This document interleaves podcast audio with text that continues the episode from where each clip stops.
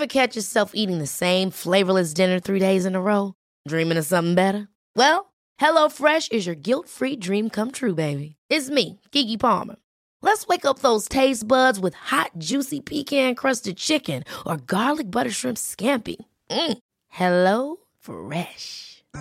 Stop dreaming of all the delicious possibilities and dig in at HelloFresh.com. Let's get this dinner party started. Life is full of awesome what ifs, and some not so much, like unexpected medical costs. That's why United Healthcare provides Health Protector Guard fixed indemnity insurance plans to supplement your primary plan and help manage out of pocket costs. Learn more at uh1.com. Hälsosnack produceras av hälsocoacherna Lotta Lagerqvist och Victoria Carinci i syfte att inspirera till ett hälsosammare och härligare liv. Lotta och Victoria driver också hälsoföretaget Vitalista där det erbjuder hälsocoaching enskilt, i grupp och online. Läs gärna mer på vitalista.se.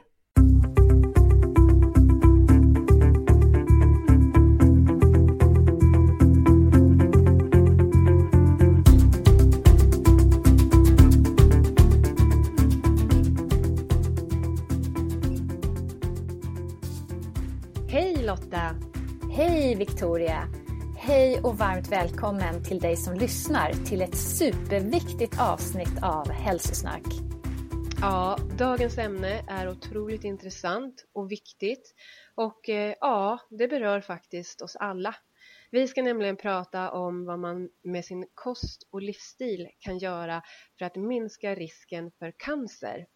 Ja, och eftersom cancerincidensen tyvärr ökar för varje år som går så kanske det kan vara en god idé att göra så mycket man kan för att förebygga det. Mm, och vi är så glada för dagens gäst som är Dr. Henning Saupe. Och Henning han är legitimerad läkare och specialist i komplementär onkologi och integrativ medicin. Och han är grundare och klinikchef av Arcadia-kliniken i Kassel i Tyskland sedan 2006. Och där erbjuder han komplementära cancerbehandlingar och dit vänder sig även många skandinaver. Mm. Och I det här avsnittet så kommer vi framför allt prata om hur man förebygger och minskar risken att få cancer. Men Henning kommer snart tillbaka till Hälsosnack och då ska vi prata om vad man kan tänka på om man har fått en cancerdiagnos vilka komplementära behandlingar som finns och hur man kan minska sin risk att få återfall. Ja, inget mer småprat. Det här är ett långt och fullspäckat avsnitt så spetsa öronen. Här kommer massor av kloka handfasta råd.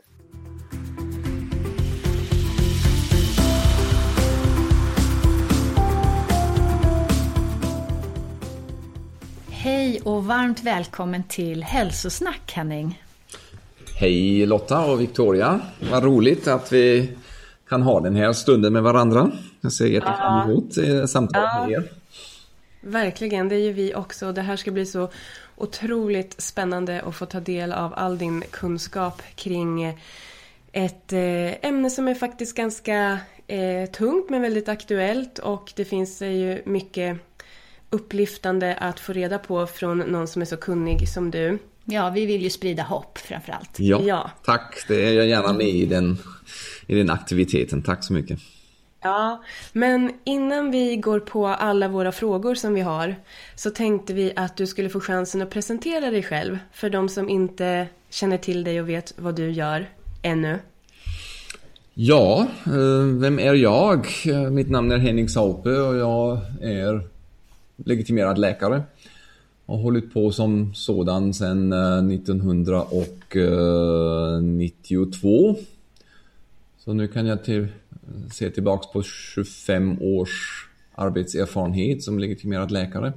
Mm. Um, jag har ett stort intresse för naturmedicin och har parallellt till min vanliga akademiska utbildning på Ulms universitet i södra Tyskland um, hållit på att läsa så mycket jag bara kom över under alla år om naturmedicin, näringsmedicin, holistiskt tänkande, olika skolor som eh, sysslar med helhetstänkande och, och, och naturmedicinska koncept. Så, såväl klassisk europeisk eh, naturmedicin som eh, inspiration från österländska eh, traditionella medicinsystem som, som TCM eller indisk medicin. Försökt att studera så mycket det bara fanns att, att gå igenom under, under alla dessa år för att förstå bättre och bättre vad livet är för någonting och vad man kan mm. göra för att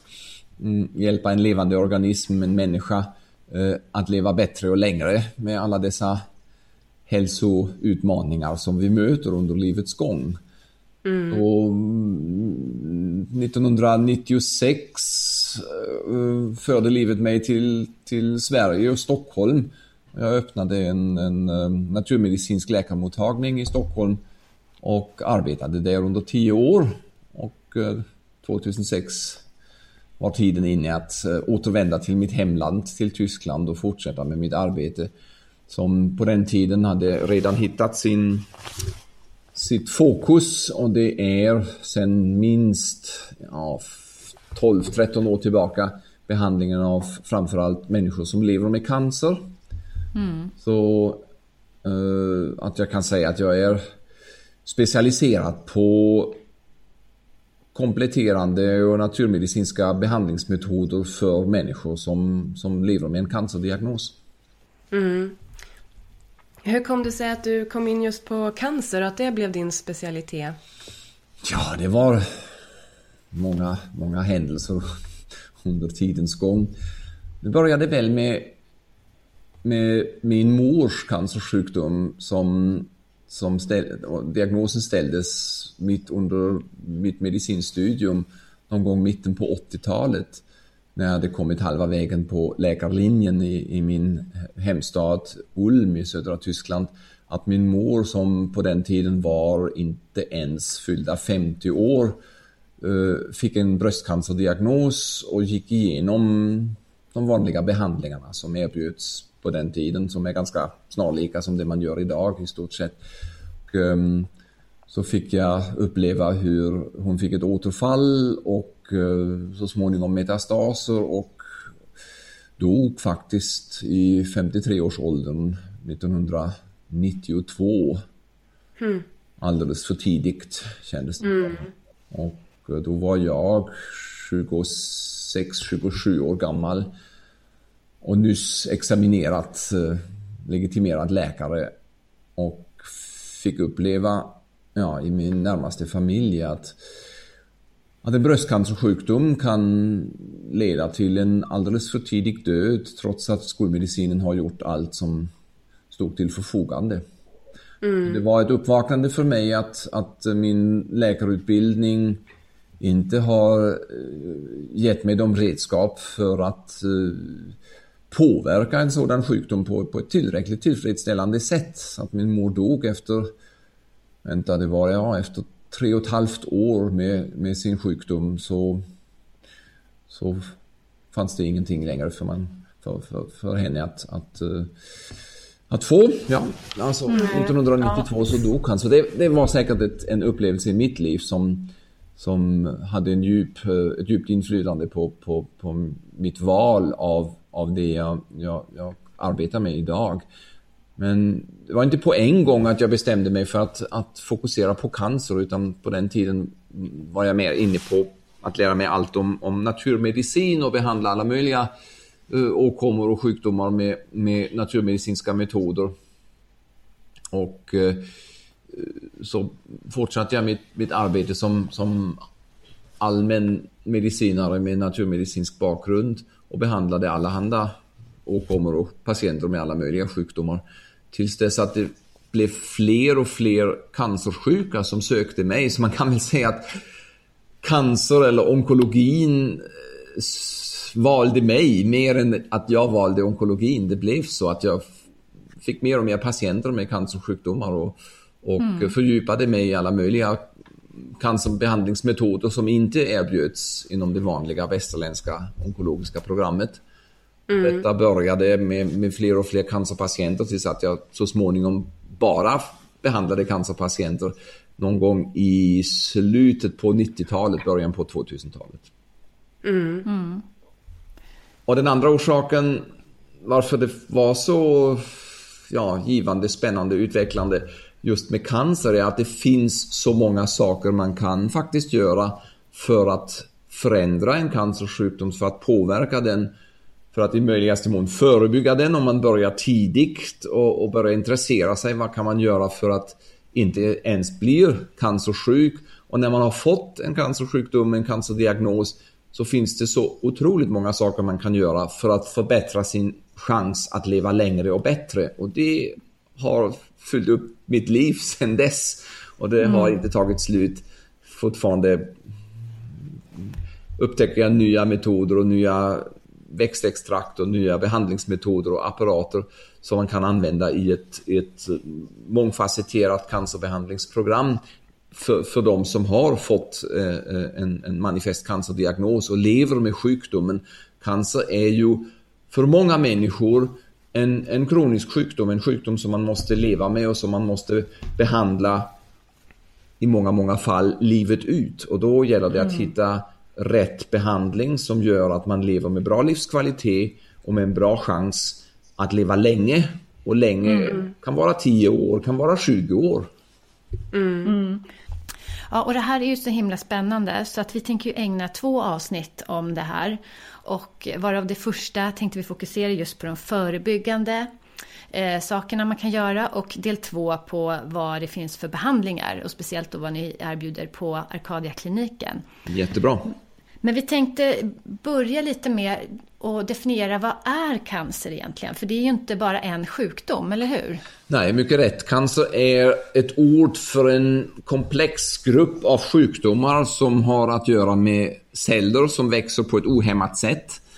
Eh, omogna celler kan man säga som växer mer och mer och förtränger eh, friska vävnader och friska celler och blir så småningom till ett problem eftersom de stjäl kroppen, organismen allt mer kraft och tränger sig in i organ som så småningom skadar organfunktioner och om det fortsätter på ett obegränsat sätt så, så växer cancern och förtränger livsviktiga strukturer som, som gör att man inte längre kan upprätthålla sin hälsa och sitt liv och till slut om ingenting bromsar cancertillväxten så kan det ju bli en dödlig sjukdom med dödliga konsekvenser.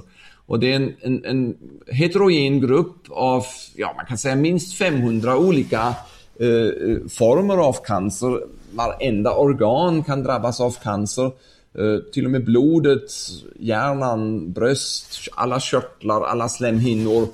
Eh, till och med muskler och bindväv kan drabbas av cancer och då kallas det för sarkomer. Alltså det är en, en, en mycket heterogen grupp av upp mot 500 olika subtyper av cancer som vi pratar om idag. Och mm. eh, låt mig säga att vi, om jag säger cancer eller om vi i den här intervjun använder oss av ordet cancer så, så gäller det för de flesta vanligt förekommande cancertyper som till exempel bröstcancer, prostatacancer, lungcancer, tjocktarmscancer som är de fyra vanligast, vanligast förekommande cancertyperna nu för tiden. Eh, och eh, det vi säger generellt om cancer eh, behöver inte exakt överensstämma med mera exotiska, mycket sällsynt förekommande cancerformer. Så om vi, låt, oss, låt oss definiera cancer som ett ord för de flesta vanligast förekommande organcancertyper. Låt oss säga att vi inte pratar om om eh, specifika former av blodcancer, leukemier eller, eller sällsynta cancerformer som behöver behandlas på ett speciellt sätt. Mm. Ja men det är ju jättebra mm. att vi vet vad vi pratar om här. Men eh, du Henning, du har ju då eh, arbetat med eh, cancerpatienter under väldigt många år och du är otroligt eh, kunnig och påläst i området. Och du är en integrativ cancerläkare och vi tänkte att nu vill vi eh, höra dina allra bästa råd kring hur man förebygger cancer. För faktum är ju att man faktiskt till stor del kan förebygga cancer eh, med sin eh, livsstil. Därför att forskning har ju visat att eh, hela 95% av all cancer faktiskt är epigenetisk. Eller hur? Mycket rätt. Då ska vi förklara för våra lyssnare vad, vad vi menar med epigenetisk. Epigenetiskt mm. betyder allt som påverkar cellens beteende som kommer inte från cellkärnan, från generna, utan som kommer utifrån. EP betyder utanpå, alltså som kommer utifrån cellen eh, och, och cell, cellens biologi, cellens beteende utifrån. Och vad är det? Det är i princip alla signaler som cell, cellen tar emot via sina membran, via sitt hölje. Och det är allt som finns runt omkring cellen. Och det är precis ett av de viktigaste teman vi pratar om här i komplementär medicinsk holistisk eh, cancermedicin. Att cancer inte bara är ett fel av en cell utan det är också ett fel i systemet som tillåter att en cell med ett skadat celldelningsprogram får fortsätta och, och, och dela sig och växa utan att omgivningen reagerar och omgivningen är till exempel immunförsvaret som har som mm. uppgift att kontrollera oönskat celltillväxt. Um, ett mycket intressant faktum är ju att cancerceller uppstår i varenda människa under hela vårt liv. Så mm. att vi har enstaka cancerceller i vår organism, i vår kropp och att vi tillverkar uppskattningsvis några tusen cancerceller faktiskt, några tusen cancerceller varenda dag i en frisk organism eh, är någonting som jag vill påpeka för att visa hur det är i en sund organism. Trots att det uppstår eh, några tusen cancerceller varenda dag i en frisk organism så har den organism inte sjukdomen cancer utan den har ett inneboende försvarssystem, en självläkeförmåga kan man säga, som håller denna, dessa cancerceller i schack och som eliminerar dem tack vare ett fungerande och aktivt immunförsvar. Så hälsa är mer ett jämviktstillstånd mellan uppstående cancerceller och självläkemekanismer som tar hand om dessa cancerceller så att det i slutet av dagen blir en, en balans och att, och att ja, homeostas kallas det för i, i, i biologin, en, en, ett, ett pendlande jämviktstillstånd. Det uppstår några tusen cancerceller och de tas om hand av ett aktivt immunförsvar som bokstavligen äter upp dessa cancerceller. Och när denna tillväxt och nedbrytning är i balans så kallar vi det för hälsa. Så hälsa är inget statiskt stillestående eh, faktum utan det är någonting som hela tiden måste erövras av vår våra självläkeförmågor av vår organism som städer upp i alla hörn, på alla slemhinnor, i alla körtlar, i alla organ och, och upprätthåller hälsan varenda dag. Så um, hälsa är ett resultat av en aktiv organism som städer upp uh, cancerceller varenda dag. Och mm. om denna självläkning som pågår utan att vi lägger märke till det, om denna självläkning är stört under tillräck eller belastad under tillräckligt lång tid, då har cancerceller en chans att växa på ett ohämmat sätt utan kontroll av immunförsvaret och så uppstår det så småningom en knöl som gör att man känner av den, till exempel i ett bröst eller mera gömt och svårare att upptäcka i ett tidigt stadium i, i, i en prostatakörtel eller i gallblåsan eller i bukspottkörteln. Och först då när man, när man får besvär, matsmältningsbesvär eller smärtor eller problem med att kasta vatten om det är prostatacancer eller en, en knöl i bröstet som gör ont eller som känns. Då går människan till läkaren och, och, får en cancerdiagnos. Och det som man har missat då är de i regel två, tre, fyra år som cancern har vuxit i det fördolda och, och, utan att vare sig immunförsvaret eller människan har lagt märke till det.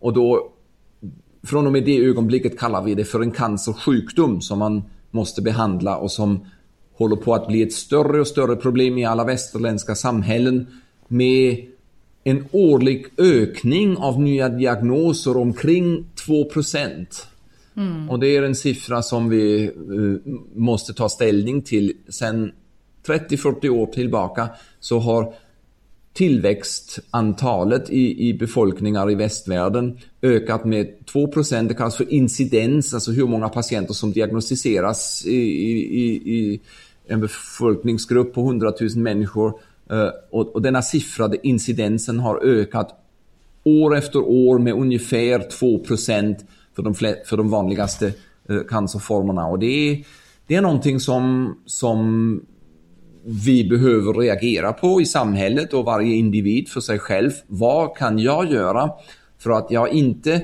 får sjukdomen cancer i mitt liv utan kan hålla min, min kropp fri från cancerknölar och aktivera min självläkeförmåga varje dag så att jag bibehåller den här pendlande jämviktsaktiviteten mellan enstaka cancerceller som växer och tar som hand om mitt immunförsvar.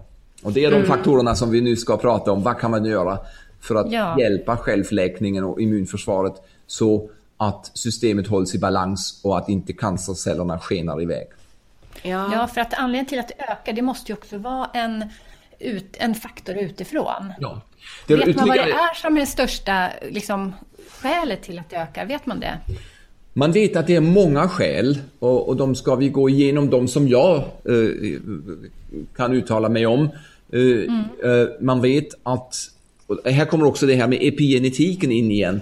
Om det vore en genetisk eh, sjukdom så, så skulle den inte öka med 2% per år. För så snabbt förändras inte människans genom, alltså människans eh, samman, sammanlagda genetiska information eller genetiska förråd. Det tar hundratals år tills människans genetik förändras.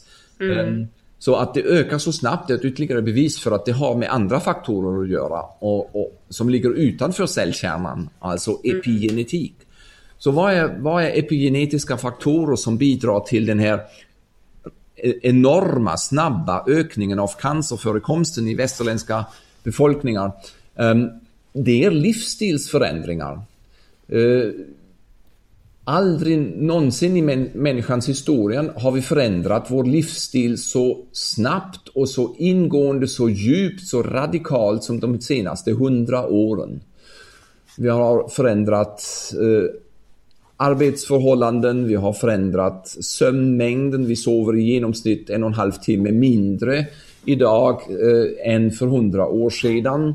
Eh, vi har förändrat våra matvanor så kolossalt. Eh, mm. Från att ha ätit eh, en, en, en rätt så naturlig uppläggning av, av matvaror för hundra år sedan tills att vi idag äter en artificiell kost med, med, med hundratals ämnen som inte ens fanns för hundra år sedan. Konserveringsmedel, mm. färgämnen med mera, med mera kemiska vi, tillsatser. Um, vi nämnde ju en här innan vi började spela in. Eh, läsk, alltså med syntetiska sötningsmedel. Det var inte någon av dina favoriter. Nej, det var det inte. Tack, jag höll på att säga att eh, vissa läsksorter eh, som finns i matvarubutiker tror jag, bedömer jag som, som de mest giftiga eh, saker som, får köp, som, som, som, man får köpa utan dispens, utan, utan ja. recept. Så ja, särskilt ja. läsk med, med uh, sötningsämnen uh, som aspartam eller andra sötningsersättningsmedel bedömer jag som otroligt giftiga och förmodar jag som, som en av många faktorer som bidrar till sämre hälsa. Helt mm. Man föreställer sig att aspartam bryts, alltså ett vanligt förekommande sötningsmedel i alla light läskedrycker Eh, som går förresten under beteckningen E951 eh, eh, bryts ned i, i vår organism till formaldehyd och träsprit, metanol, så kan man ju lätt förstå att någonting som omvandlas i kroppen till formaldehyd och träsprit inte kan vara nyttigt. Nej, det känns ju inte så. Nej. Det känns inte li lika läskande längre. Nej, inte så riktigt. Formaldehyd använder man eh, i, i sjukhus för att desinfektera golven. Och, och ett, ett, ett, mycket starkt bakteriedödande och, och, parasitdödande medel men också ett starkt nervgift och levergift. Så um, jag vill inte dricka någonting som omvandlas till formaldehyd och metanol, alltså träsprit i min kropp. Det, det skulle jag inte välja att dricka. Mm. Nej, så att eh, om man nödvändigtvis måste dricka läsk eh, så får man dricka den med vanligt socker i. Ja, det är något bättre. Om man vill dricka något läskande för min skull får man, kan man dricka då och då lite kolsyrat vatten och blanda det med fruktjuice eller lime eller citron och göra en läskedryck som som i alla fall inte är giftigt. Sen eh, kan man undra om det är så nyttigt att dricka kolsyrat vatten när kolsyran är någonting som vi utandas med varje andetag som ett ett, eh, en, en, ett, eh, en restprodukt av energitillverkning i varje cell måste kroppen göra sig av med kolsyran med varenda andetag. Så kan man också undra om det är så nyttigt att dricka eh, vatten som är försatt med kolsyran som kroppen vill göra sig av med andningen. Men i vissa mängder är det väl okej okay att man dricker kolsyrat vatten då och då. Men bättre är det att, att dricka still vatten utan kolsyra. Mm. Mm. Då fick vi ett bra tips där också. Mm. Verkligen. Ja, men ska vi börja ta eh, område för område? Ja, gärna. Eh, Epigenetiska dina... faktorer var, ja. vi inne på. Så var, och jag började med att vi har förändrat vår livsstil så mycket. Våra matvanor, eh, våra sömnvanor faktiskt. Vi håller på att stressa ihjäl oss. Det är också ett faktum. Eh, mm. Världshälsoorganisationen, WHO, har för många år sedan gått ut till alla hälsoministrar i hela världen och sagt att stress är idag den vanligaste faktorn, den mest viktiga, så var det, den viktigaste faktorn för att dö i förtid. En gång till, stress är den viktigaste gemensamma faktorn idag för att dö i förtid. Stress är direkt kopplat med alla möjliga sjukdomar som en av de viktigaste sjukdomsalstrande faktorerna. Så, så stress är ett tema som vi ska ta upp också och prata om. Vad kan vi göra för att bli av med vår stress eller stressa mindre. Konstigt mm. nog så var livet inte så stressutlösande eh, i en tid där livets förutsättningar var inte alls så lätta där man fick arbeta hela sin dag för att ha ett torrt hem och ett torrt och varmt hem och mat i skåpet.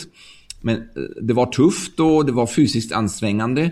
Men fenomenet stress fanns i betydligt mindre utsträckning, kanske inte alls på det sättet för 100, 150, 200 år sedan eller i den förindustrialiserade tidsåldern jämfört med idag där varenda en vet vad stress är. Till och med skolbarn är stressade och har högt blodtryck idag och, och pratar om stress. Och arbetslösa människor är stressande och, och stress har blivit Uh, som en epidemi idag. Jag deltog mm. på en konferens om burnout förra året uh, som eh, organiserades av tyska psykoterapeutförbundet.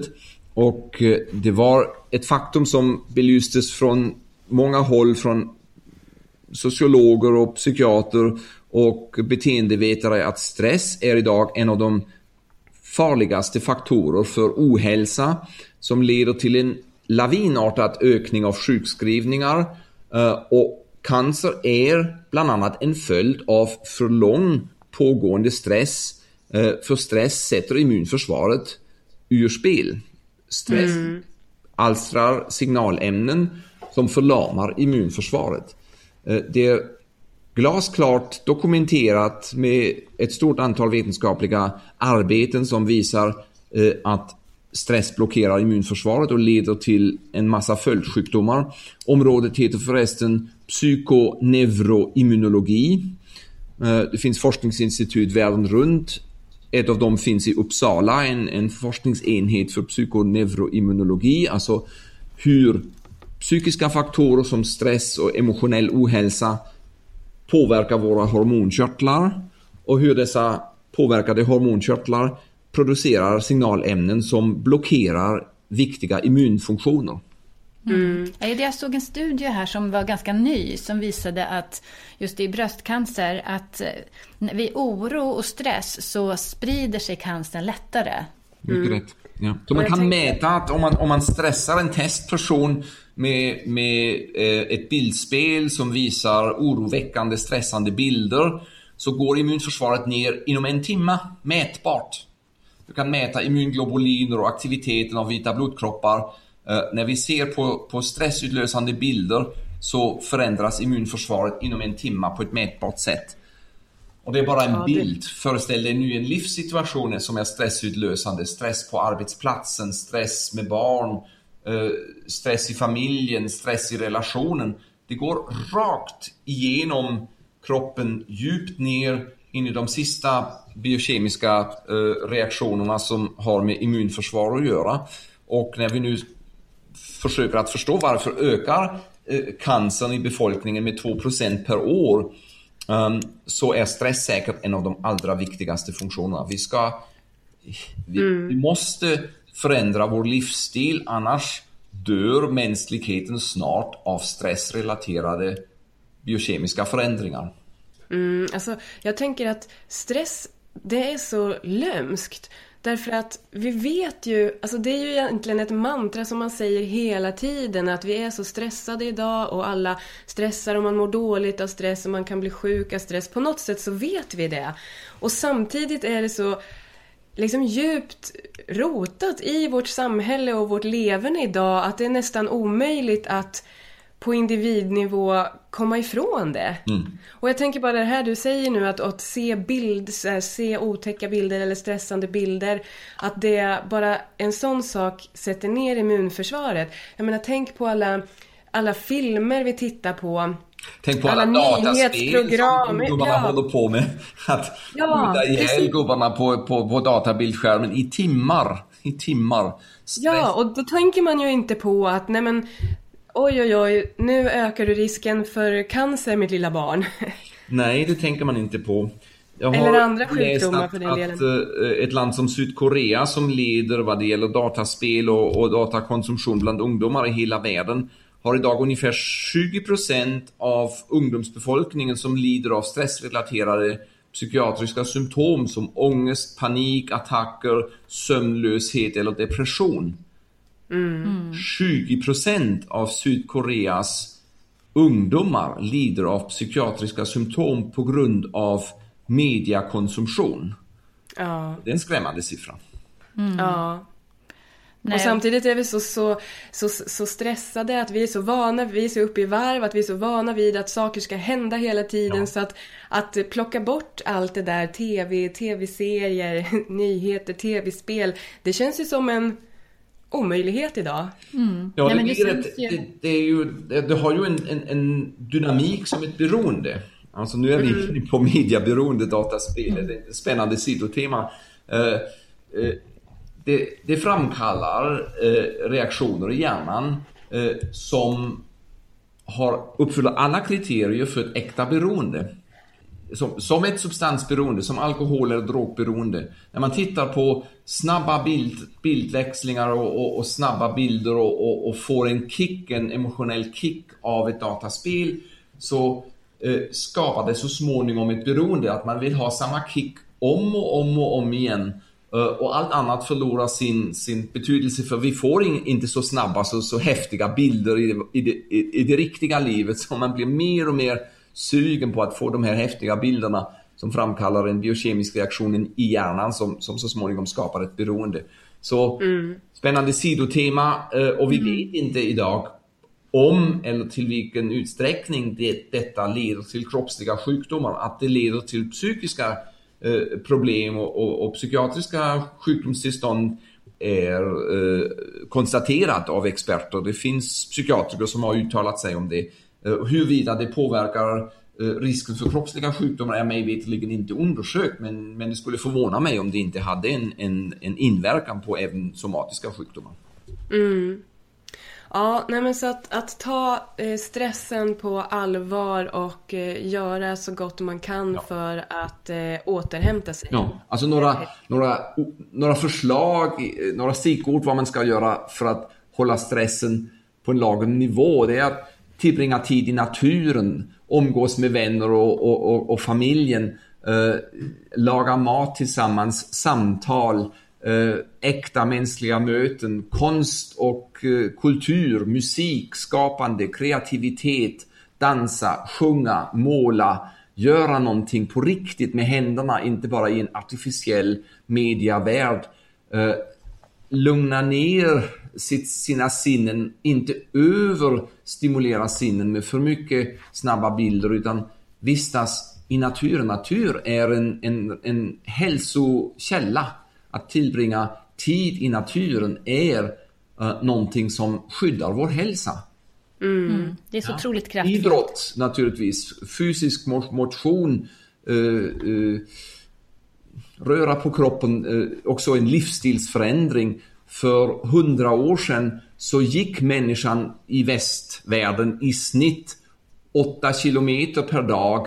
Idag går vi i genomsnitt 800 meter per dag. Vi har alltså minskat eh, eh, längden av, av våra, ja, tiden vi, vi, vi går med 90 procent från 8 kilometer till 800 meter på 100 år. Så vi, vi, rör inte på oss längre. Vi går till bilen och sen från parkeringsstället till kontoret och från kontoret till bilen och från garaget till lägenheten. Och det räcker inte för att hålla fysiken igång. Vi måste röra på oss mer.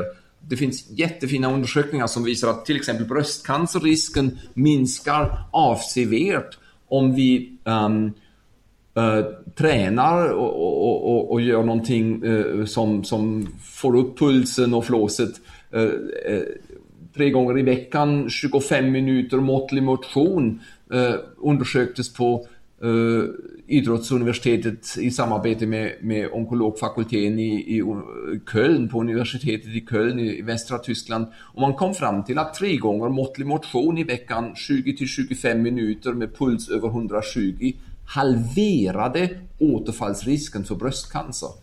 Mm. det är mycket. fantastiskt. Ja. Du, nu, att... nu, nu plockade Lotta precis upp sin, eh, sin app här för att kolla hur mycket hon har rört sig idag. Ja. jag var tvungen. Ja, jag har faktiskt gått 7,66 kilometer. Grattis, det var Tack. bra. Det kändes skönt och då kan jag säga att jag inte gjort, jag, jag har lämnat barnen i skolan. Och eh, sen så promenerade jag hit till Victoria där jag sitter och spelar in. Så det är inte någon så här jättemotion, men en, så det är inte så svårt att komma upp i det. Ja, jag har ungefär två kilometer att gå från huset till arbetsplatsen och det gör jag varje dag, så jag har fyra kilometer varje dag genom att gå till min arbetsplats och, och gå tillbaks. Och det är någonting som jag gör med stor glädje och i alla väder. Med paraply ja, eller utan. Och så har jag åtminstone fyra kilometer varje dag. Ja men det är ju jättebra. Mina barn brukar säga till mig på morgonen att eh, mamma, alla andra föräldrar eh, skjutsar sina barn till skolan. Du är så taskig som inte ger oss skjuts. Och jag säger nej, det är jag som är den snälla mamman som ser till att ni får röra på er innan skoldagen börjar. Ja, jag är lika taskig. Ja, min, min son brukar säga det. Ah, men jag är så trött mamma, jag orkar inte gå. Då säger jag, men då får vi gå ännu mer då. För att måste, om du inte orkar gå den här biten, då måste vi träna. Ja. För att gå gör att vi får in i oss mer syre. Och syre behö behövs för att upprätthålla den friska eh, energi tillverkningsmetabolismen, eh, till ämnesomsättningen i våra celler. Och cancerceller har gått över till en energiproduktion utan syre. Eh, och eh, så kommer vi nu till temat syre och cancer. Cancerceller trivs i syrefattiga områden eller man kan säga en frisk cell, trycks mer och mer in i en cancerartat beteendeform eller, eller energitillverkningsform utan syre när det råder syrebrist i kroppen. Så mm. syrebrist är farligt, motion ökar syresättningen i kroppen och eh, när vi arbetar och behandlar cancer så använder vi oss av eh, syresättande metoder i form av syrgasinhalationer, ozonbehandlingar med mera, med mera. Och det kommer vi kanske att ta upp i vårt nästa avsnitt när vi pratar om behandlingar. Mm. Mm. Men förebyggande kan man i alla fall, då räcker det att röra på sig. Ja, det räcker att mm. röra på sig. Det finns många studier som visar att motion är det bästa man kan göra för att förebygga hjärt-kärlsjukdomar, högt blodtryck, diabetes och även cancer. Alltså motion tillhör våra stora hälsobefrämjande aktiviteter för att förebygga cancer, helt klart. Mm. Och det, det är ju jätteviktigt att veta då att det inte krävs någon, alltså det är ingen elitsatsning som krävs utan Nej. det är ändå bara vanlig vardagsmotion och se till att röra på sig. Ja. Det... Som blir svettig lite ibland också. Kan du gå en trappa till fots istället för att ta hissen, gör det. Kan du ta cykeln istället för bilen, gör det. Um, gå till fots och om du dessutom gör någonting lite utöver det som att jogga 20 minuter lite lätt, uh, svettas lite, flåsa lite. Uh, eller åker upp för spacken med en, med en cykel lite då och då. då har du gjort väldigt mycket för din hälsa. Mm. Ja men det är bra också det där med uppförsbacken för cykeln eftersom jag cyklar på min farmors gamla cykel utan växlar, jättestor och tung. Ja. Men då får jag ändå den där motionen i uppförsbackarna. På, den, på vintern kan man köpa en, en inomhuscykel och träna lite. Eh, och även om man gör det framför TVn så sitter man i alla fall inte på soffan utan rör på kroppen medan man tittar på ett, ett spännande TV-program eller ett intressant TV-program. Och det är hundra gånger bättre än att sitta på soffan. Mm. Ja men eh, bra. Men, och sen så nämnde du lite snabbt här tidigare att vi sover en och en halv timme mindre nu för tiden än ja. vad vi gjorde tidigare. Och det är också en viktig komponent. Det är en viktig komponent för under natten så är vår avgiftningskapacitet mycket, mycket större. Levern är framförallt aktiv medan vi sover. Och om vi sover mindre och mindre så minskar vi leverns förmågor att avgifta vår kropp och det leder till en anhopning av metaboliska gifter som bland annat gör att kroppen samlar på sig mer syrliga ämnen. Vi pratar om vävnadsförsurning och vävnadsförsurning tillsammans med syrebrist är en farlig blandning som ökar trycket i, i cellämnesomsättningen eh, att, att, att cellerna inte kan upprätthålla sin energi på den nivån som det behövs för att vara en frisk cell. Och eh, lite förenklat kan man säga, en cancercell har hittat ett sätt att överleva i en biologisk miljö som inte är tillräckligt bra för att leva som frisk cell. En cancercell har anpassat sig till en dålig miljö Eh, Eh, och, och eh, stängt av eh, högre cellfunktioner som till exempel att lyssna på omgivningens signaler att inte växa i otid. There's never been a faster or easier way to start your weight loss journey than with PlushCare. PlushCare accepts most insurance plans and gives you online access to board-certified physicians who can prescribe FDA-approved weight loss medications like Wigovi and Zepbound for those who qualify.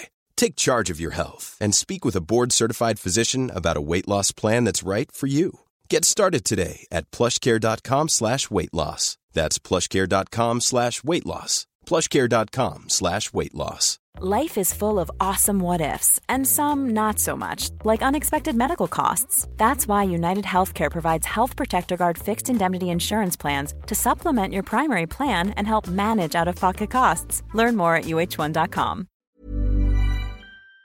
Cancercell tillverkar inte längre de ämnen som en frisk cell gör. Den, den lever ett beskedligt enkelt liv men väldigt framgångsrikt vad det gäller att överleva.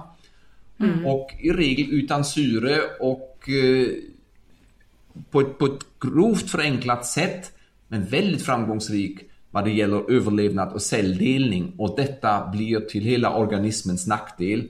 För ju längre en sån cellpopulation, en cancercellpopulation lever och förökar sig desto större blir faran att det blir en cancersjukdom av, av dessa celler, inte bara eh, en osynlig form av, av några få cancerceller som tas om hand av immunförsvaret utan då blir en cancercell till en knöl och en sjukdom som, som hotar livet.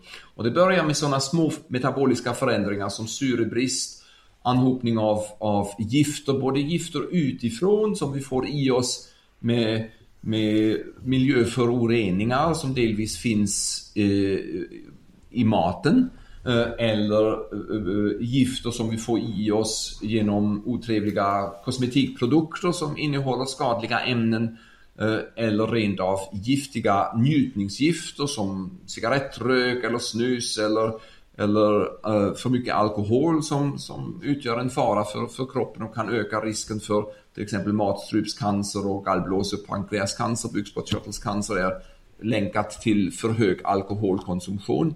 Alltså gifter eh, utöver ett, ett eh, tryck på celllivet så att cellerna eh, går in i den här förenklade överlevnadsmekanism som vi kallar för cancer. En cancercell är en specialist på att överleva i en dålig miljö. Mm. Hur är det med näring då? Hur är kosten? Kostens betydelse? Ja, kosten spelar en enorm eh, eh stor roll. Eh, kosten ska hålla oss frisk. Um, Hippokrates, den stora läkaren i Grekland 500 f.Kr. eh, sa det en gång att, att vår mat ska vara vår, vår, vårt läkemedel, ska, ska innehålla alla läkemedlen som vi behöver för att hålla oss frisk. Så eh, det är alltså en, en, en gammal insikt, minst 2 500 år gammal, att maten ska bidra till vårt långa liv och hålla oss frisk. Och det gör maten inte längre på grund av hundra olika anledningar. Eh, den industriellt framställda maten är urarmat. Eh, den, den, innehåller inte längre eh, de minera mängder mineraler, vitaminer och, och, och, grundämnen som vi behöver. 150 års modern lantbruk med konstgödsel och nitrater har förändrat sammansättningen av maten. Och då har vi inte ens börjat mm. prata om, om genteknologi och vilka risker vi kommer att få om 20 eller 50 år när vi kommer att undersöka vad gentekniskt förändrad mat har gjort med oss. Det mm. är rysk roulette tycker jag som man spelar just nu med gentekniskt förändrad mat. Så vi, vi, vi, har inte hunnit göra studier om det och vad det gör men, men jag ser en, en enorm eh, risk att eh, vi sneglar in i, i helt nya eh, risker med att äta mat som innehåller molekyler som aldrig har funnits förut i mänsklighetens historia. Vi vet Nej. inte hur de påverkar vår hälsa men det finns en stor risk att de skapar nya sjukdomar. Ja, och sen dessutom att GMO-grödor ofta eh, är förändrade just så att de ska kunna stå emot ännu mer besprutning.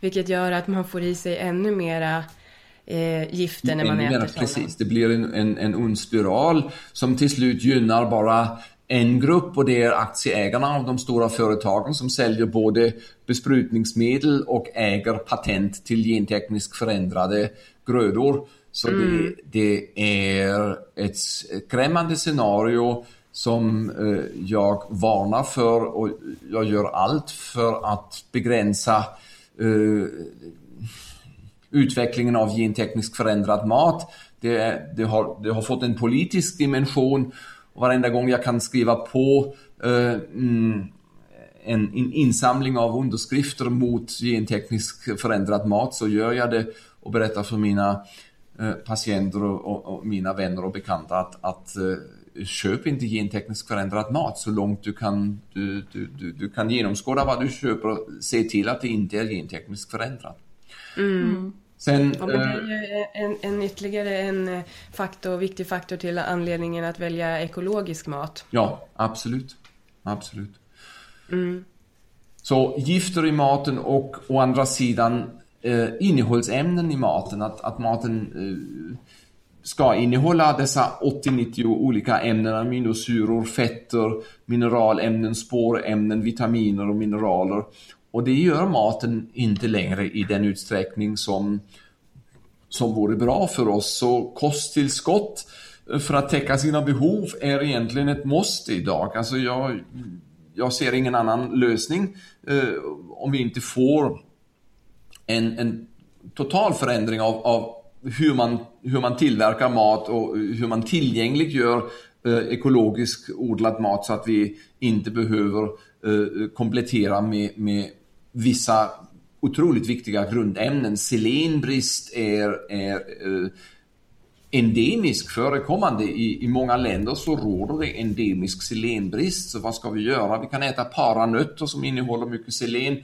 Men vi kommer egentligen inte längre ifrån att supplementera, att ersätta eh, vissa viktiga grundämnen med kosttillskott. Så på mitt frukostbord står det en selenburk och under hela den kalla och mörka årstiden också en burk med D-vitaminkapslar. Eh, och därmed kommer jag till D-vitamin som, som eh, ett otroligt viktigt eh, vitamin eh, för att förebygga cancer. Det finns enorma studier som har eh, publicerats de senaste åren hur viktigt som visar hur viktigt D-vitamin är. Eh, mm. Och eh, från och med ungefär den breddgraden där vi bor här eh, nära Kassel, den 50 52 breddgraden och, och, och, och uppåt så lider befolkningen under halva året av D-vitaminbrist, av både ljusbrist och D-vitaminbrist. Nej, men D-vitaminet är jätteviktigt och det har vi faktiskt spelat in ett helt avsnitt om ja i höstas när vi intervjuade Peter Wilhelmsson som är naturmedicinare. Ja. Så det kan man lyssna på om man vill veta ja. mer om D-vitaminet för det har ju en mängd positiva ja. För cancer kan jag bara nämna två siffror. Eh, mm. Rätt D-vitamin eh, mängd halverar eh, återfallsrisken för både bröstcancer och tjocktarmscancer.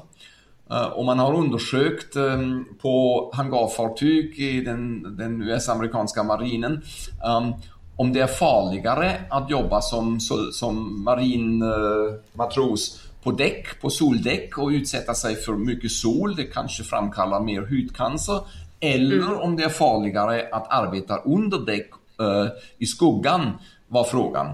Och um, resultatet var av studien att det är mycket mindre farligt att utsätta sin hud för solen och arbeta som matros på soldäck än att arbeta i skuggan. De som arbetade mm. i skuggan fick både mer organcancer och till och med mer hudcancer än de som utsatte sig för solljus. Så efter så många år med, med skrämsel, historier hur farligt det är med solljus så måste vi backa lite grann och säga att det är farligare att inte utsätta sig för solljus än att solbada. Naturligtvis måste man göra allt med, med, med vett och förstånd. Man kan öka risken för hudcancer om man grillar sin hud och, och, och lägga sig på Costa Brava i, i, i, Spanien tills huden är röd som en kräfta. Det ska man inte göra. Men Nej, inte bränna sig. är nyttigt. Mm. Mm. Ja, håller med.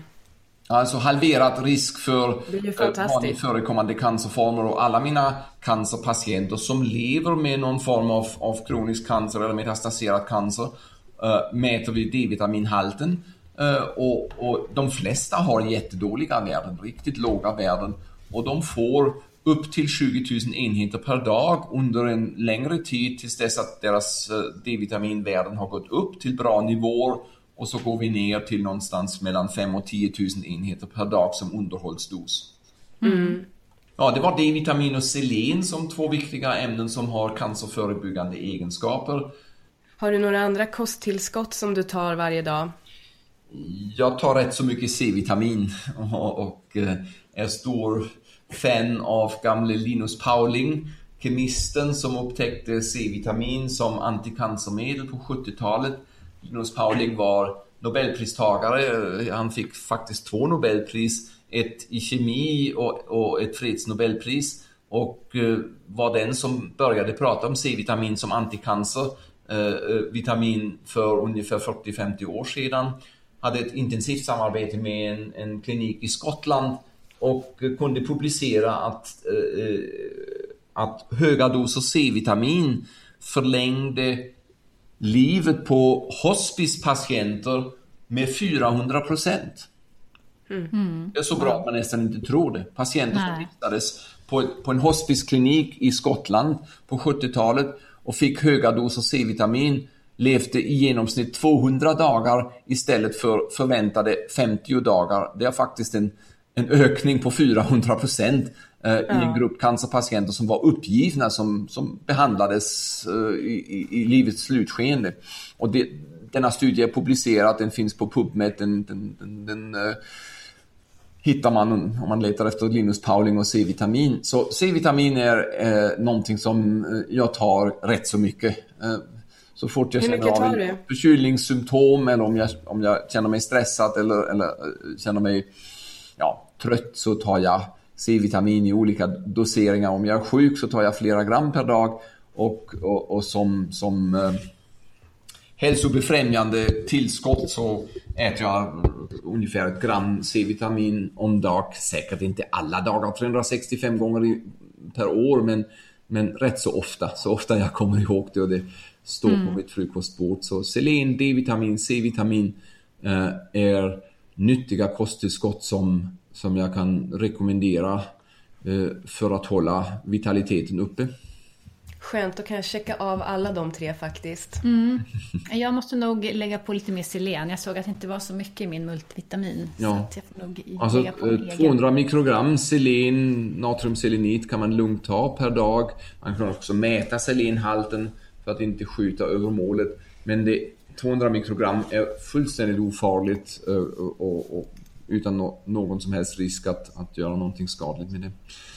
Um, ja, så finns det ett, ett, antal cancerförebyggande ämnen i matvaror som vi kan välja att äta eller dricka. Grönt te till exempel.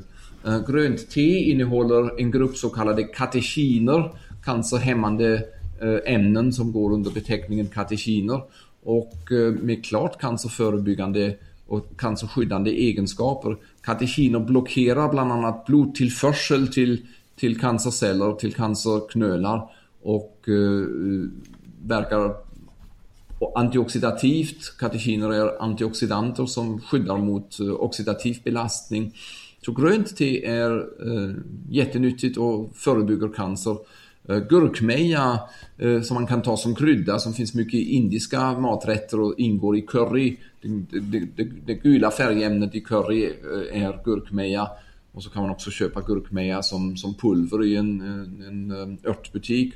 Uh, skyddar mot uh, slemhinnecancer i mag-tarmområdet. Dessvärre tas inte ren gurkmeja upp så bra in i blodet och av den anledningen, anledningen transporteras det inte i nämnvärda mängder till alla organ. Men det verkar antikanceröst i alla fall i mag-tarmområdet och, och, kan rekommenderas som en, en cancerskyddande krydda. Mm. Lök, växter och, och, och kål eh, innehåller eh, nyttiga ämnen som bland annat eh, motverkar cancerutvecklingen.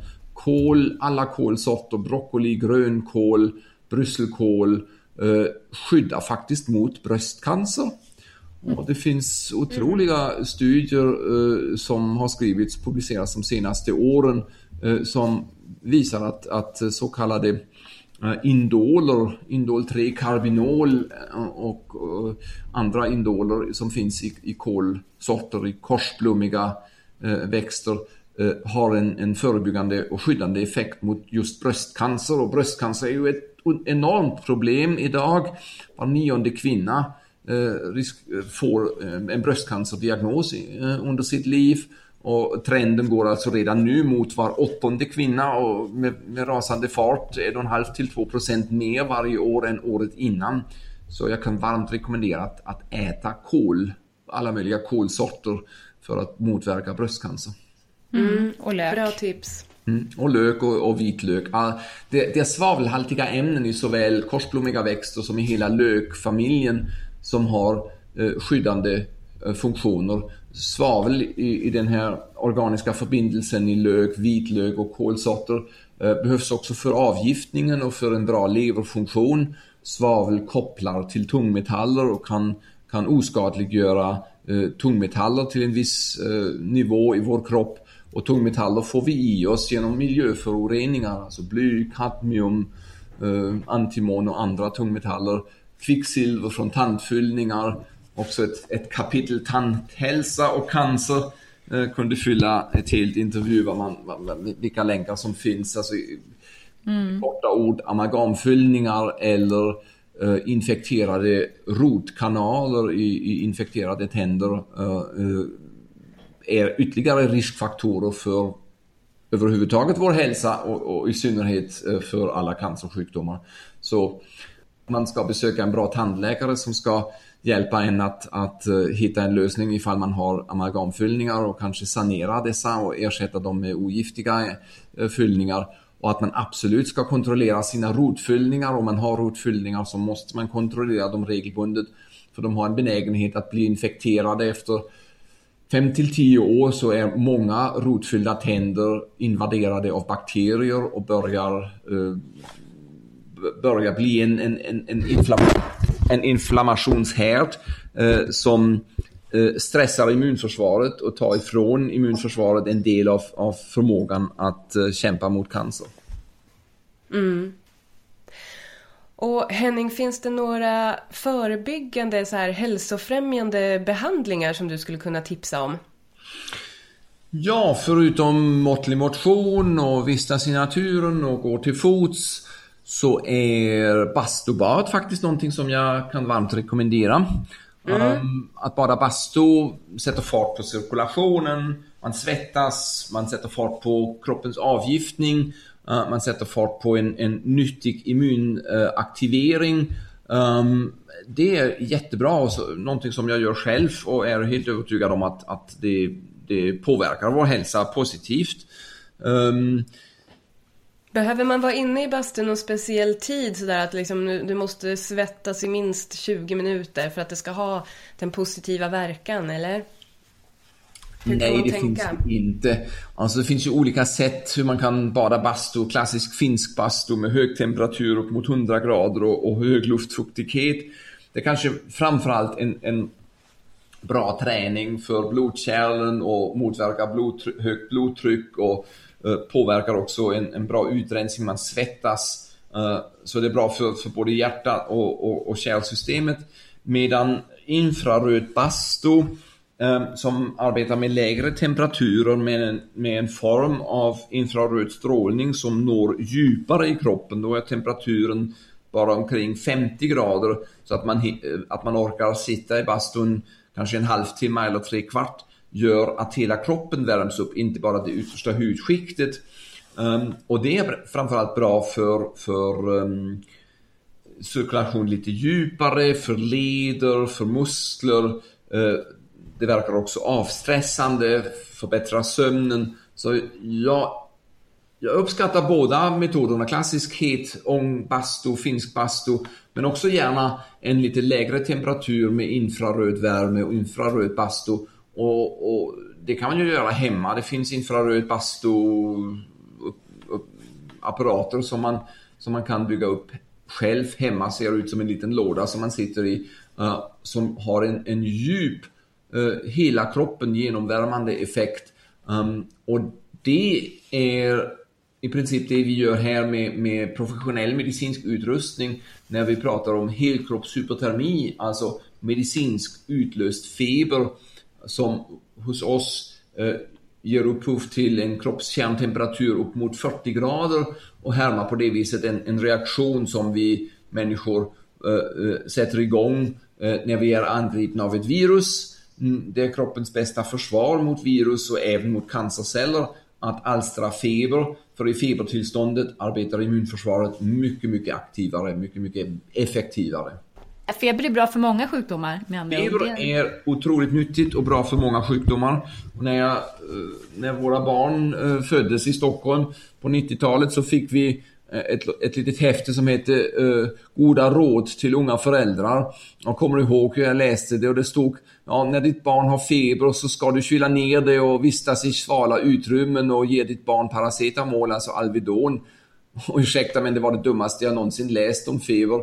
Eh, feber är kroppens bästa försvarsmekanism mot både virus och andra anhopningar av gifter och, och, och till och med mot cancerceller. Det finns jättefina studier som visar att ju fler gånger man har gått igenom en feber, feberreaktion, eh, desto mindre är cancerrisken. Så feber ska man inte bekämpa, det ska man välkomna och vårda. Man ska vårda sig själv när man har feber. Hur gör man det? Ja, man vilar, man dricker jättemycket eh, teer och, och vatten för att kompensera kroppens vätskebehov. Man förhåller sig lugnt. Man låter kroppen arbeta med febern. För när man har feber så jobbar kroppen otroligt intensivt mot det som har framkallat feber. Antingen en infektion eh, eller en, en fysisk eh, skada av, av, av någonting som har kommit till skada som framkallar feber. Naturligtvis måste man kontrollera som läkare om det är en bakteriell infektion som eventuellt måste behandlas med antibiotika. Men en vanlig förekommande förkylningssjukdom är en virusbetingad infektion och då är feber kroppens försvarsmekanism och kropp, kroppens egna läkemedel mot infektionen och ingenting man ska bekämpa. Så inte ens när barn får feber så ska man oroa sig för att, att att, att man måste ge något febernedsättande? Ja, alltså jag har tre barn, tre pojkar, de, har, de är eh, tonåringar alla, alla tre. Eh, de har aldrig i sitt liv fått något febernedsättande och som tur var så har de inte behövt behandla med, med antibiotika. Så vi har klarat oss med eh, naturläkemedel och, och, kanske vadomslag med ljummet vatten kring vaderna och en, en, eh, eh, ett omslag på pannan när de hade feber och faktiskt ett mycket gammalt behandlings behandlingskoncept för att behandla feber är Laveman. Det är en av de äldsta metoder för att befria kroppen från gifter. Otroligt effektivt så ett råd till alla föräldrar som har barn. Det är ju vanligt att barn får feber och de kommer hem från dagiset och tar med sig ett virus och viruset eh, sätter igång en feberreaktion. Ehm, om febern går upp till, till en högre temperatur kring 39 eller upp mot 40 eh, så kan man svalka ner kroppen med ljummet svala eh, omslag kring vaderna som man byter var tionde minut och en på pannan och två kring vaderna. Och så ger man barnet ett lavemang med kamomillte. Eh, och den som gör det och mäter temperaturen före och efter eh, kamomillavemang kommer att se att, att febern går ner. Alltså mm-hmm. som, som ett, en brev på posten. Efter lavemang eh, så utsöndrar kroppen gifter och feberframkallande bakterieprodukter eller virus, virusämnen som, som har satt igång febern, så kallade pyrogener. Och febern går ner. Det, mm. det var till och med en standardterapi på universitetssjukhus i början av seklet eh, eh i en tid där det inte fanns febernedsättande medel. Det fanns fortfarande på stora vanliga universitetssjukhus eh, lavemang som, som en åtgärd för att eh, sänka febern till en lägre nivå som det är lättare att att stå ut med. Men feber är en läkande reaktion som kroppen eh, eh, åstadkommer själv och som har en lång evolutorisk historia. Man kan säga att de däggdjuren som utvecklade feber uh, eh, hade en överlevnadsfördel och kunde plötsligen uh, uh, eh, av, fy, eh, avverka, av, motstå inkräktarna, parasiter, virus, bakterier och, överlevde. så det är en, en um, en evolutorisk fördel att ha feber och den ska man inte bekämpa. Och eh, paracetamol är ett smärtmedel som också har febersänkande egenskaper. Det blockerar kan man säga, det blockerar eh, möjligheten att, att tillverka feber och det är inte bra. Feber behövs för att bekämpa inkräktare, parasiter, bakterier och virus. Och eh, i febertillståndet är immunförsvaret mycket starkare än utan feber. Och av den anledningen finns febern i naturen hos däggdjur och människan. Mm. Man ska inte bekämpa det. Jag har i hela mitt liv inte träffat ett enda fall av feber hos barn eller hos vuxna där febern var farlig. Mm. Det är en, en, ett spöke att feber i, feber i sig skulle vara någonting jättefarligt. Mm, men det är precis som du sa i, i början där att det är ju det som vi som ja, svenska småbarnsföräldrar har fått eh, lära oss. Mm. Att eh, ta ner febern snabbt, öppna fönster, feber ska man inte ha. Det är påhitt till och med en gång, av läkemedelsindustrin och en, en, en, tragisk förlust av en gammal eh, insikt som idag bekräftas av moderna immunologer att feber är jättenyttigt. Mm. Mm. Ja, det här, det här är ju så intressant tycker vi. Och vi är ju lite hälsonördar också och går gärna och eh, håller koll på våra hälsomarkörer. Så är det några speciella hälsomarkörer man ska hålla koll på som man kan testa? Ja, D-vitaminhalten kan man mäta i blodet och det, det, kan man med stor fördel göra och be sin husläkare att mäta genom ett enkelt blodprov. Och ehm, man ska alltså eftersträva eh, värden som ligger i det övre normalområdet.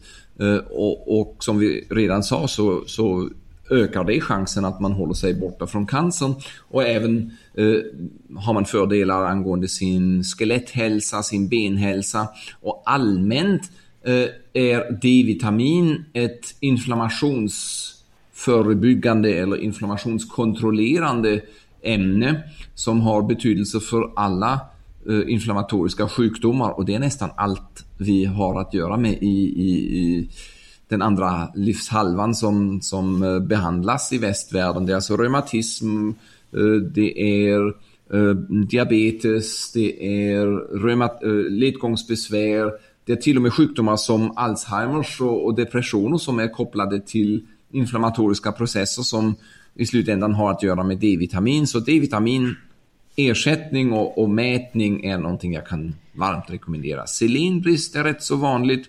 Man kan be sin husläkare att mäta selen så vet man om man är i riskzonen för selenbrist och då kan man supplementera selen och äta kosttillskott med till exempel 200 mikrogram selen per dag. Um, man, kan, man ska, ha ett vaksamt, man ska ha, hålla ett vaksamt öga på, sitt, uh, på sin blod, sitt blodsocker om man är lite överviktig Eh, och har passerat 50-årsåldern så är det säkert värt att eh, göra ett test och se hur, man, hur, det ligger till med ett eh, blodsockervärde som heter HbA1c. HbA1c det är alltså um, Eh, ett mätvärde som, som säger någonting hur, hur, om hur ehm, blodsockernivån har legat till de senaste två, tre månaderna. Och om det värdet är förhöjt så ska man förändra sin kost och motionera mer så går det ner igen. Man behöver inte eh, genast börja med, med medicin, medicinera sig eller, eller eh, injicera eh, insulin utan först ska man se om man kan förbättra sitt, sin, sin blodsockernivå genom eh, kostomläggning, äta mer fiberrikt, sänka in, intaget av kolhydrater och motionera mer. Så mm. blodsocker, selen, D-vitamin är eh, tre parametrar som, som man kan få hos husläkaren. Um, stress, man kan mäta stress men det är inte så många läkare som gör det. Det finns ett stresstest som mäter så kallat eh, pulsvariabilitet. Eh, på engelska heart rate variability, alltså huruvida pulsen varierar eh, andningsavhängig. När man andas så ska pulsen gå lite upp och lite ner och lite upp och lite ner. Det kallas för respiratorisk arytmi, alltså att pulsen eh, är kopplad till andningen och varierar lite grann. Och det finns mm. apparater som, som mäter den här HRV Eh, och, och, ger ett, ett värde som, som gäller som det bästa mätvärdet idag i fysiologiska undersökningar som uttalar sig om stressnivån. Det finns små apparater som man kan köpa för relativt små pengar som mäter det med hjälp av en pulsmätare som man kan sätta på fingret. Uh, som, som mäter stressnivån uh, via den här EKG eller pulsanalysen och så kan man använda det som biofeedback eh, apparat och göra en andningsövning eller en meditationsövning, en yogaövning och se faktiskt hur stressvärdet går ner när man eh, håller på med en, en avstressande aktivitet som till exempel motion, meditation, andningsträning, yoga eller qigong, tai chi. Alla dessa eh, tekniker hjälper oss att sänka stressnivån i kroppen och det kan man mäta med en sån HRV HRV-mätningsapparat. Det är kanske är det som krävs. Ja. alltså, så då mäter man för att se att eh, man liksom klarar av att eh, lugna sin kropp? Eller ja, alltså, för det första kan man upptäcka om man är stressad och på, vi, mm. på vilken nivå man är stressad. Vi, vi har det som rutin, alla patienter som kommer hos oss eh, får, får en sån HRV-analys och, och, många säger nej, jag är inte stressad, jag har bara lite cancer. Och så mäter vi HRV-testvärdet och kan visa patienten, visst är du stressad. Och det är ju ett fysiologiskt test, det är inget psykologiskt test, utan det mäter stressen i kroppen. Mm. Och, ehm, och så kan man använda det som, som en biofeedback-redskap äh, äh, som, som visar, titta idag är det ett mätvärde på 600 och bra är under 100 och om du gör en andningsövning två, tre gånger om dagen eh, och vi mäter eh, HRV-värdet igen efter en vecka så har du kommit ner faktiskt till 400 eller 300 om du fortsätter att träna andningsövningar eller muskelavslappningsövningar så kommer du ner så småningom till ett värde som ger dig en bättre grundhälsa, ett bättre fungerande immunförsvar med mera och mera. Allt som vi har pratat om, om stress och hälsan visar ju hur viktigt det är och, och, om man inte är medveten om sin stress, ja då tror man kanske att man inte behöver göra någonting åt det. Men om man Nej, kan det mäta det på ett, på ett vetenskapligt och reproducerbart sätt, då kan man också mäta framgången huruvida man, man har kunnat sänka sin stress genom vissa eh, beteendeförändringar eller motion eller att vistas längre tider i naturen eller göra en andningsövning eller en meditation. Ja, för det, det är ju det där med att eh, stressen är så lömsk. Att man behöver ju inte ens tro att man är stressad för att kroppen faktiskt ska vara i stress. Ja, precis. Så en sån där maskin, det skulle ju faktiskt vara att varannan människa ha där hemma och mäta. Så ja. är jag stressad ja, idag? Och den är, den är alltså väl, väl undersökt, väl införd i, i medicinsk litteratur. HRV-värdet eh, gäller idag som goldstandard för att mäta fysiologisk stress. Och en gång till, alltså det är, det är en slags hjärtfrekvensanalys som mäter uh, huruvida stresshormoner påverkar hjärtfrekvensen eller inte. Så bästa sättet att mäta fysiologisk kroppslig stress. Mm. Mm. Och homocysteinnivån då? Är ja, tack för stickordet. Homocystein är naturligtvis eh, ett till värde som man kan be sin husläkare att mäta för det visar om man har B12-brist eller ej Och varför är det så viktigt? Ja, B12 är Eh, ett, ett, en, en nyckelvitamin för alla nervceller och även för kärlhälsa. Eh, för att ha en, en eh, bra elastisk kärlhälsa. Våra blodkärl måste ju vara elastiska under hela vårt liv och låta pulsvågorna gå igenom sina, sina kärlkanaler under hela vårt långa liv. Och, och, och för att ha en, en kärlelasticitet å ena sidan och för att ha bra hälsa i nervsystemet så behövs det B12. Och det bästa sättet att mäta B12 är att mäta mm, om man har normala eller för, hö för höga så kallade homocysteinvärden. Och ett förhöjt homocysteinvärde är en, en känslig markör för B12-brist. Så visst. Ja, nej, det här är verkligen spännande och jag är så tacksam för att vi redan har bokat in ett till avsnitt. Eh, men tyvärr så måste vi avrunda den här delen nu. Och vi brukar avrunda med att ställa två frågor till våra gäster och eh, vi delar upp dem också. Så vi ställer en fråga till dig idag. Bra. Och, ja, och den lyder så här. Om du har någon daglig rutin, till exempel en morgonrutin som, gör, som du gör varje dag och som du mår bra av och som du skulle vilja dela med dig av till lyssnarna. Ja, min lilla morgonrutin. Um, jag brukar vakna mm, strax innan min väckarklocka ringer.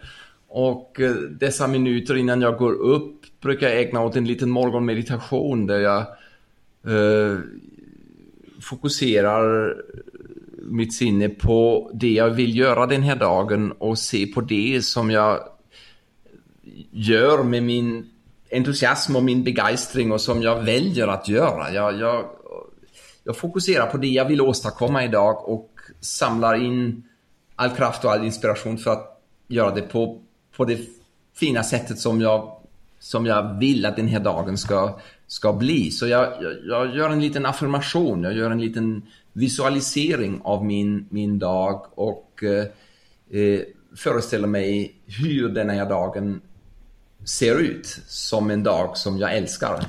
Och eh, sen brukar jag göra en liten andningsövning, en liten övning där jag går in och, och känner in i, i, i, min själ och i min kropp och, och frågar mig hur jag mår. Och försöker att intensifiera kontakten mellan mig och min kropp och frågar mig vad, vad behöver jag idag? Vad, hur mår jag? Hur, hur känns det att vakna in i den här kroppen? Och det gör jag gärna med, med en känsla av tacksamhet. Att jag eh, att jag tackar min kropp för att den vill tjäna mig även den här dagen. Eh, och eh, det är min lilla morgonrutin innan jag går upp. Och när jag har gått upp, min, min frukostrutin är um, att jag har mina kosttillskott, att jag dricker uh, det första jag gör är ett stort glas vatten och jag har um, fint dricksvatten hemma. Jag har en sån vatt en vattenvirvlare som aktiverar vattnet och befriar den från energier som jag inte vill ha. Eh, så jag dricker ett stort glas rent vatten. Sen äter jag mina kosttillskott. Um, rätt så ofta börjar jag dagen med, med en grön smoothies. Jag har en mixer och mixar ihop det som jag älskar. Lite gröna blad, lite nötter, lite chiafrön. Kanske en bit äpple, en morot, en ananas. Det som finns i kylskåpet eller i fruktskålen. Uh, och startar dagen med både ett glas rent vatten det första och sen en sån vitaminkick i form av en, en grön eller fruktsmoothie uh, och sen får dagen komma och jag är redo. Mm, det låter som en superbra start. Mm, härligt. Tack så jättemycket Henning för att du tog dig tid att prata med oss idag och vi ser jättemycket fram emot att träffa dig igen. Ja, tack Lotta och Victoria för det här spännande samtalet och för att ni tar upp de här viktiga teman och sprider det ut i världen. För um, det är på det viset eh, vi har en chans att, att eh, förändra våra livsstilsfaktorer, våra livsvanor och eh, göra någonting åt den här försämringen av, av hälsan som vi har pratat om i början av vårt samtal och eh, kompensera det som sjukvården inte gör i tillräckligt stor utsträckning. Sjukvården håller ju på att eh, försöka att eh, lappa ihop och laga och reparera Eh, de skador eh, när de har uppstått. Och det vi har pratat om allra mest idag tycker jag var vad man kan göra för att förbli frisk, för att aktivera sin självläkningsförmåga, för att hålla kroppen frisk och, och, och undvika eh, behandlingar som, som sjukvården håller på med. Det kallas förresten för tertiärmedicin. Ja, primärmedicin är det vi, vi har pratat om idag. Eh, vad kan man göra i förebyggande syfte? Sekundärmedicin är att ta hand om de första skador som uppstår av, av um, ohälsa, uh, förkylningar, smärtor, migrän. Och när dessa problem blir allt större och leder till riktigt svåra sjukdomar så kallas det för tertiärmedicin och det är dit alla pengarna går och det är det som fyller alla sjukhus. Och det vi ska göra allra mest är att se till att vi inte hamnar på sjukhuset och att vi eh, håller vår flexibla, fantastiska hälsa igång. För möjligheterna till att ha ett långt och hälsosamt liv finns inom oss, det ligger i våra gener. Vi, vi är utrustade med gener som eh, möjliggör att vi kan leva hundra år. Eh, men vi måste göra rätt sak med våra gener och det är vi tillbaks på epigenetik. Vi måste äta rätt eh, och vi måste eh, se till att kroppen eh, kan vila och att vi inte överstimuleras av uh, sinnesintrycken så att, att, uh, att kroppen inte kan upprätthålla sin hälsa. Så tack för, för att vi fick prata en, en stund om kroppens självläkeförmåga och, och hur vi kan understödja den med det, med det vi gör och det vi äter. Ja, ja men det är så bra. Och eh, vad kan man hitta mer om dig? Ja, mer om mig kan man hitta på våra hemsidor. Eh, på svenska är det cancerbehandling.se Uh, eh, Arcadia-cancer-treatments.com är den engelska versionen. Um, och på Youtube faktiskt, eh, den som vill lyssna på fler intervjuer med mig, framförallt om cancer, uh, kan leta upp mitt namn på Youtube, Dr. Saupe, eller Arcadia-kliniken. Och på engelska, Arcadia Clinic är, är det som, som kommer upp när man letar på Youtube. Och om cancer finns faktiskt eh, ett längre föredrag som spelades in när jag var i Stockholm 2014. Och den finns på Youtube under rubriken Alternativa synsätt på cancer och sen mitt namn. Alternativa synsätt på cancer på Youtube. Um, där kan man hitta mig. Och så finns jag uh, i Bad Emstal i Tyskland. Det är en liten kurort, en liten kurby. Lite väster om staden Kassel, mitt i Tyskland. Tack så jättemycket Henning för all din klokskap i det här tuffa men väldigt viktiga ämnet. Tack eh, Lotta och Victoria, det var jätteroligt att prata med er och jag ser fram emot nästa avsnitt. Tack så mycket. Hej då. Hej då.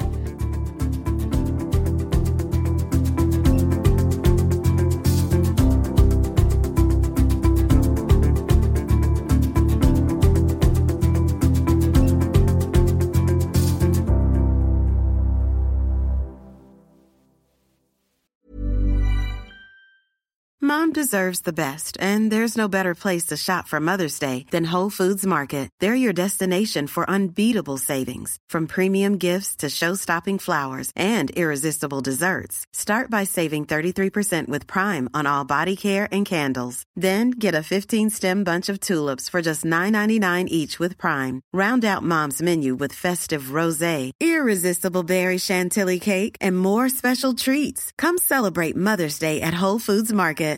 Mom deserves the best, and there's no better place to shop for Mother's Day than Whole Foods Market. They're your destination for unbeatable savings, from premium gifts to show-stopping flowers and irresistible desserts. Start by saving 33% with Prime on all body care and candles. Then get a 15-stem bunch of tulips for just $9.99 each with Prime. Round out Mom's menu with festive rosé, irresistible berry chantilly cake, and more special treats. Come celebrate Mother's Day at Whole Foods Market.